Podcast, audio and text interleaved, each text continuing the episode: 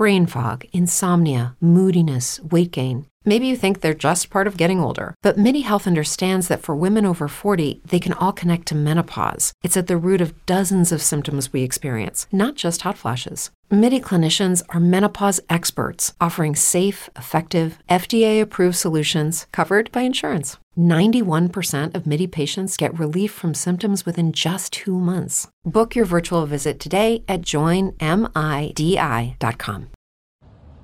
There's a lot of young men now, young women, that require that discipline. What kind of advice would you give them, practical advice? Yeah, I think that you have to live. There's a lot of practical advice I can give. Yeah. In terms of the religious sense, I would say you need to live like God is always watching.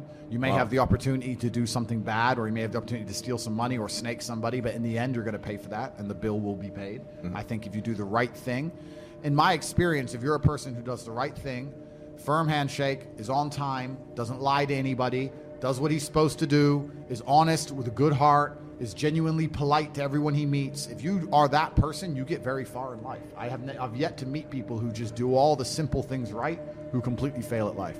But I've met a lot of people who snake or steal some money and they get really rich, then they lose it all, or they get rich and end up a gambling addict or depressed or etc.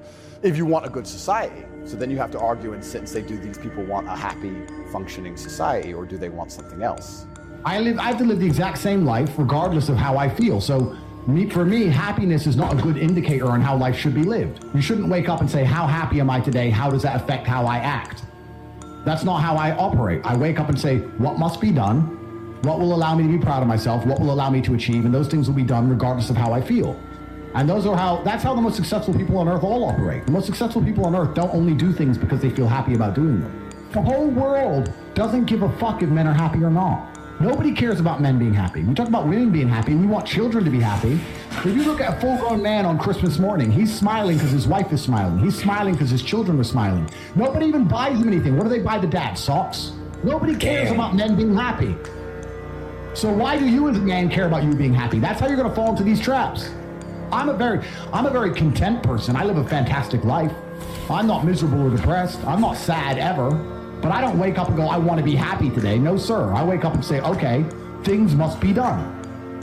And those things will be completed regardless of how I feel. Regardless of how I feel. You can lock me in a dungeon for an unknown amount of time in, Roma- in Romania, and I will still complete as many push ups as I can possibly do in the dark by myself. What else am I going to do? Sit there and be sad? Happy or sad? The push ups must be done. It's called duty, it's called honor, it's called pride. If you had these things, you would never do dumb shit in the first place.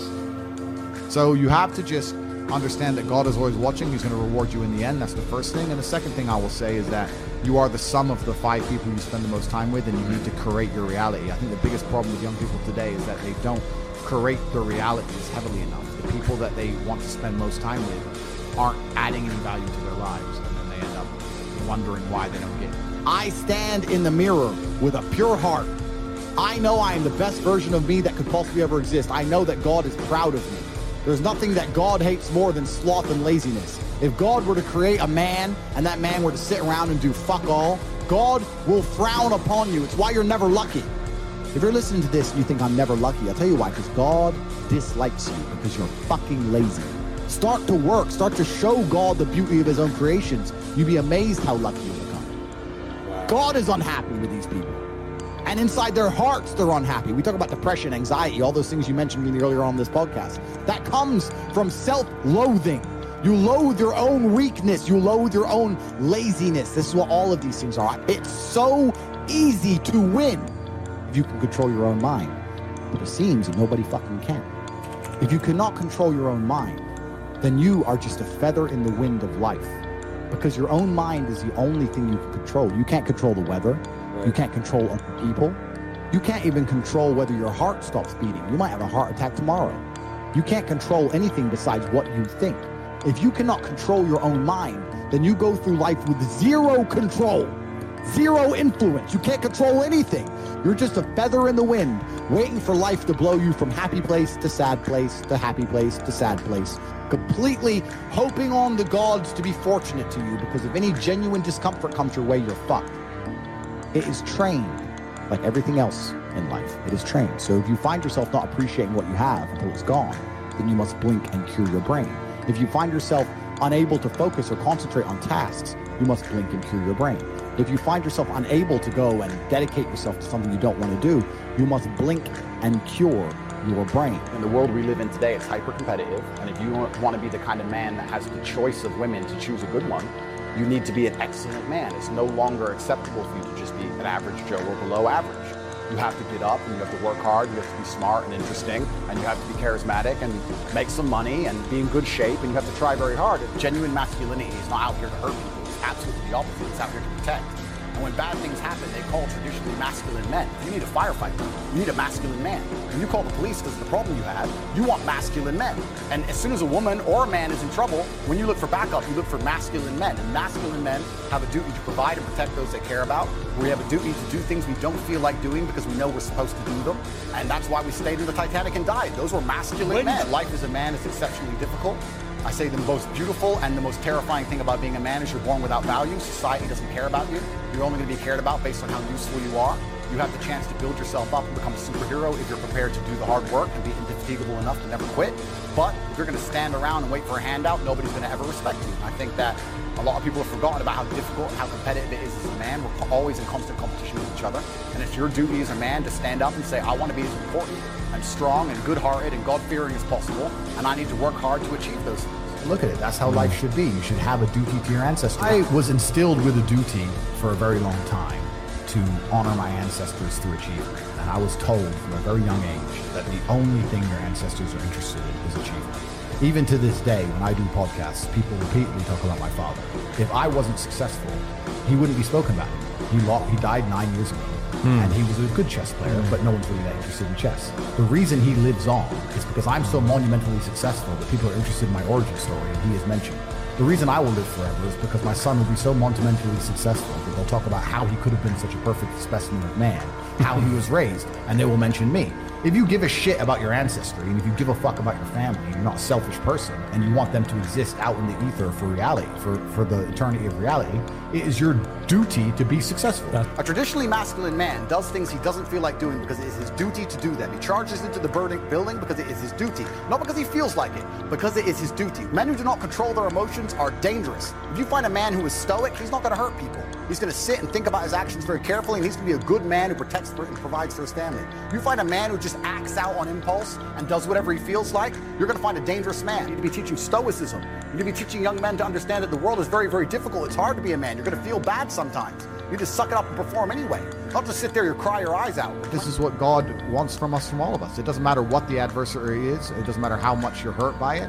You need to allow it to motivate you to push harder and, and show your power um, and show your resilience. I have very much understood that when bad things happen to me, this is a lesson from the universe or from God or from the Creator to to, to stand up and show who I am and who I can be, and to take all of the pain and anguish and disappointment and heartbreak and all of this and turn it into a force I can use for good and to make myself a better person. And I think if you don't approach life this way, that you're always going to struggle because life is hard for everybody. It's going to be hard. It doesn't matter who you are or what you do. You need to be resilient to it. If you're just any man who's out there in the world today, you need to look at some problems that need solving either for yourself or for society and find a way to fix them. And I think that you should just adopt some problems and try and fix them. It doesn't matter what it is. You can just try and fix the litter in your area or you can try and get a six pack or whatever you want.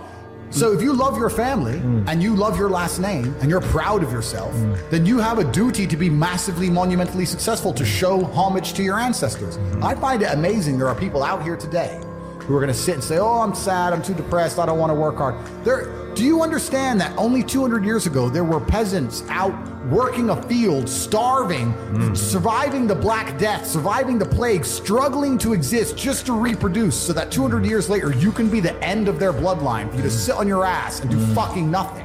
Like, you're a fuck up. You're fucking up your entire bloodline of your entire ancestry. You owe these people things. You must, they went through hell for you to exist. You have a debt. You have a duty to pay. You have to be the best possible version of yourself. And the same to God. God loves people who try. God loves people who work hard. It's amazing if you try your very best all the time what God will give you. Mm. He'll give it to you, anything you want, mm. if you actually try. Not, not convincing yourself you try, actually try. Mm. They're different things disappearing from society. It used to be like I am Andrew, son of Emory. It was all about who you're yes. son of. Mm. Yes. Right? Exactly. And it's all vanishing mm. now. Yeah. But you, you have a legacy you can build. And mm. And I I love the fact that when I was growing up, when my dad walked into a chess tournament, people were scared because his name was said, and they were fearful of his last name. And now people are fearful of the last name again because of me, and they will be again because of my son. And this is this is the beauty of life as a man. And uh, one of the most terrifying but also gratifying things of, of, of life as a man is that we're all born relatively valueless. I don't think women are born that way. Woman, if she's born, especially if she's attractive, has an innate value. People just want her no matter what. But as a man, if you're not an important man, nobody gives a fuck about you, and they're never mm. going to care. So you have to build yourself from the ground up, and that's scary for a lot of people. But it's also a massive opportunity. You can mm. decide if you want to be a famous musician, or a nice, sensitive poet, or a painter, mm. or a kickboxing world champion, or a businessman. You get to decide on all the different characters in the video game. You can choose who do I want to be, and then if you actually try, actually try, you can become it. Isn't that amazing? You can wake up and go, you know what? I want to be this kind of guy. Mm. I knew who I wanted to be. I wanted to be the dude pulling up in the Lambo, three in the morning, gets out. Everyone's like, who is this big, strong, rich dude? I wanted to be that man, so I became it. Mm. And, and if you don't want that, if you want to go be a, a, a musician and play guitar and get a bunch of chicks and mm. chill in Bali and smoke weed, whatever, go, you can choose your character and build it. And there's also some universal constants. Like, if you, a lot of people don't have the ability to understand the compounding effect of doing the right thing time after time. Even if you start a new business and you don't know what to do. I guarantee if you're always on time, if you're a builder and you're always on time, take the basic shit. Just be on time. Yeah. Over time, you may you may think, oh, I'm just on time, no one notices. Trust me, across 10 years, that's the difference between being a successful builder Yeah. and not being a successful builder. Just stick to the absolute basics and and do the right thing and do mm-hmm. know what you're supposed to do. And this is why I have so little sympathy for people who go, oh, I'm trying to make it and I can't, because I think they're lying to me and they're lying to themselves. I got a lot of emails, a lot of messages, a lot of people like, bro, I'm trying my best. And my answer is simply, no, you're not. Hmm. I, I really don't think they're trying their best. I Maybe I come across and I seem non-sympathetic, but I'm from a council estate in Luton. I'm now a billionaire. And it's because I actually tried my best. A, a lazy person thinks he's working too hard, and a successful person thinks he isn't working hard enough. Hmm. And we're doing 20 times the work they are. And we're like, oh, I could have done more, could have done this. Oh, I missed that today, can't miss that again. Oh, I should have taken that call. I should have flown there. I should have. That's, you know, we have guilt about it. They don't mm. give a solitary fuck. Mm. And even if you pointed it out to them, they'd sit there and go, oh, yeah, and they'd make some excuse for it. It's it's the brutal arrogance of people. It's like if you're not going to take any action at all mm. after two hours of being educated, then you're going to just stay a loser. Yeah, hundred percent. That's the reality.